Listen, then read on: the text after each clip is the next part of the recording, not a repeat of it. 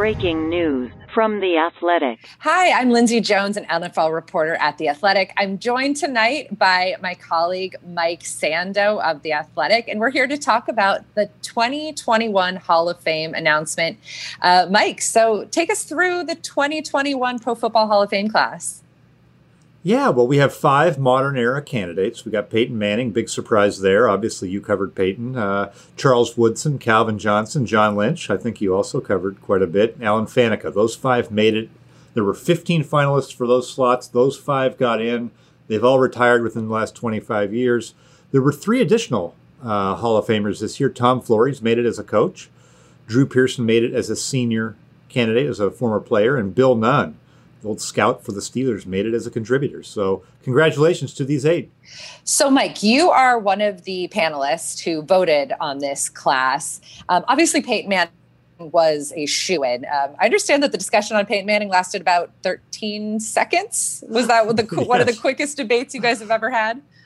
Yes, it was very much like I'm trying to think. There was another one like that. Emmitt Smith, I think. When Emmitt Smith uh, got in, whoever was doing it stood up in the room and said, Emmitt Smith had more carries for more yards and touchdowns than anyone in history and sat down. And that was it. And so Peyton Manning was like, it was seriously like, okay, do we need to discuss this? Is, there's not anyone who's going to like not vote yes, right? And we just moved on. So yes, it was that simple. So there was no thought. So when you look at this class, I think there's a couple things that jump out to me. One, I love the symmetry and kind of just the way that Peyton Manning and Charles Woodson, their careers have completely aligned from back when they were the Heisman finalists, when Peyton was at University of Tennessee and when Charles Woodson won that award at the University of Michigan. They were part of one of the greatest first round draft classes in history when you look at the uh, you know that complete class when they came in in 1998. Um, but t- take me through about a couple of these other candidates. Calvin Johnson, I think, was a guy who you know externally there was just a lot of questions about would he get in on his first ballot. Um, what can you tell us about what the debate was like for Calvin Johnson and why he ultimately got into this group? You know, there is a debate, and some of the other uh, voters, and and some of the guys, the more senior voters, feel like we're putting in too many people on the first ballot, and it screws up the process. And you end up then having John Lynch's and all these really good candidates, Alan Faneca's, waiting forever, right? I don't see it that way. I feel like uh, somebody like Calvin Johnson is just so elite, right? I mean, he just was so dominant that to me, those types of guys go to the front of the line. And I, I always use the thing with receivers; it can be hard because they all have a lot of stats that you know, and it's hard to tell it apart sometimes. But I always do this in my mind. I'm like, okay, if we had this mythical game going on, and we had Calvin Johnson on one side of the formation, and name your other guys, Reggie Wayne and Torry Holt were both up on the other side.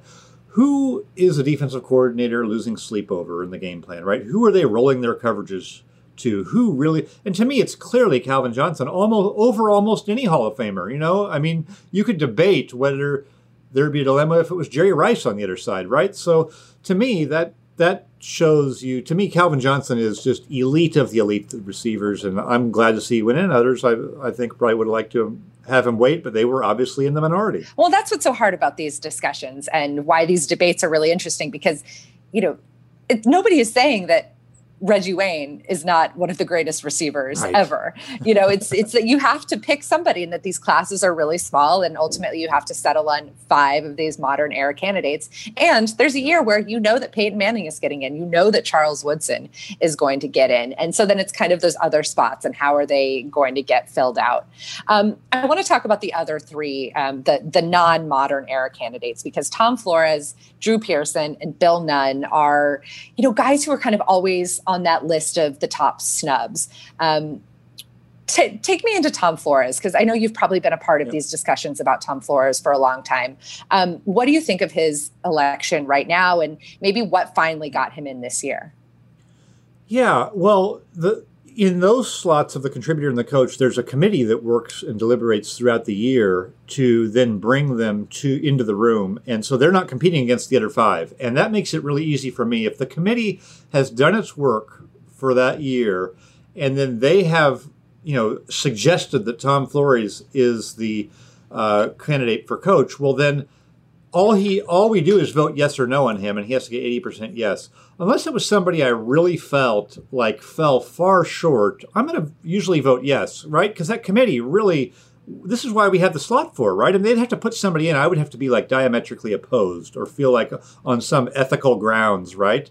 And so for Tom Flores, to me, he wasn't like my first choice among the coaches, but I've warmed to him. And that, that's to me the fun part of this process. It's like I have in my mind what the criteria is for a coach, others have theirs. What put it over the top in my mind for Flores, okay? I always felt like the Raiders were a reflection of Al Davis and that he inherited this great team that that John Madden had and that yes, he did a nice job, but I didn't feel always that he was the driving force of their success. Well, throughout this process though, we talked about how you know, Jim Plunkett was really a reclamation project, and Tom Flores knew how to coach quarterbacks. And Tom Jim Plunkett wasn't necessarily Al Davis's guy. They won two Super Bowls with Jim Plunkett, who was really taken off of the off of the scrap heap from New England. It was ruined really early in his career.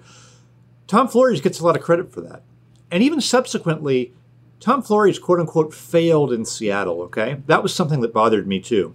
Like usually, if you're a great coach, you, you should be able to overcome where you go. But I know that ownership situation was the worst in the league.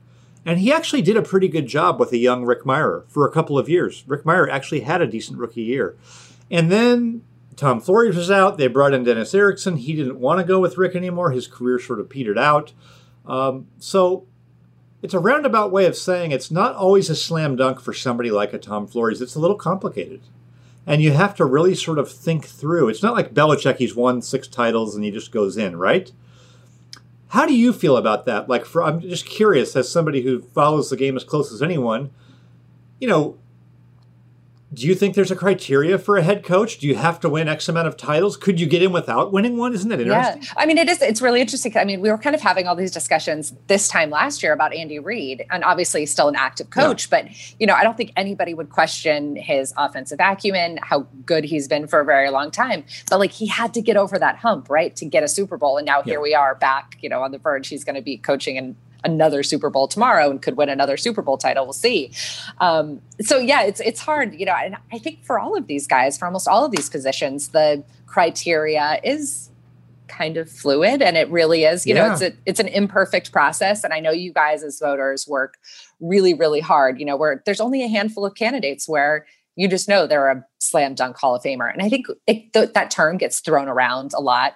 Almost anytime a guy retires, you know, people, especially maybe people who covered him locally, will say, "Oh yeah, he's a Hall, future Hall of Famer," and you know, it gets thrown around for you know, Philip Rivers just retired, and when Drew Brees right. retires, and you know, I think Drew Brees is going to be a Hall of Famer. Philip Rivers might be a more interesting conversation because you have to consider a lot of different things because not everybody has a Peyton Manning type of career where their their credentials are just so impeccable that it literally takes 13 seconds to get the to get the yes vote.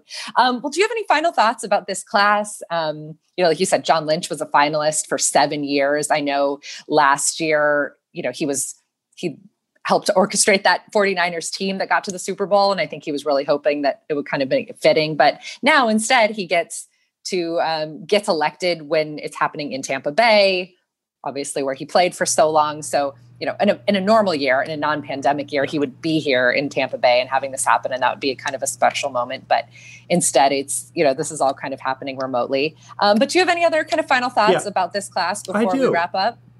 I do. I have two things that stood out to me. Number one, in the, in the contributors and coach, you know, Bill Nunn, the, the super scout for the Steelers, and Tom Flores are enshrinees of color. I mean, I think that's a big deal, um, especially right now as the league's wrestling with you know its own hiring issues. Um, those are that's a, that's significant. And then the other thing is, you know, my favorite part of the process is seeing how happy the the people are when they get in. I just think it's really cool. And so for guys like John Lynch and Alan Faneca, um, it's hard to not make it.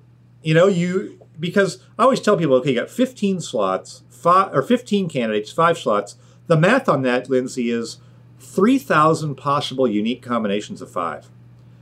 It's hard for those guys as competitors not to take it personally when they don't get in, but when they finally do, in five years, no one remembers that John Lynch took four years or two years or six years. He's a Hall of Famer. Yeah. And I just think that's really cool. Yeah, and I know, you know, when you talk about that not getting in, you know, Drew Pearson has spoken a lot about this. Tom Flores talked about this, where there was an expanded class for the class of 2020. And both of those guys were extremely disappointed and really frustrated that they didn't get in. So it is kind of satisfying to see that that this year they're going to be part of that. They're going to have the full enshrinement ceremony. Hopefully this summer, pandemic yeah. pending, pending that 2020 class still needs to get their moment in Canton. So it's going to be a really special weekend in Canton, assuming that you know the country is in a place that we can do that. Where obviously this class will be headlined by Peyton Manning and Charles Woodson.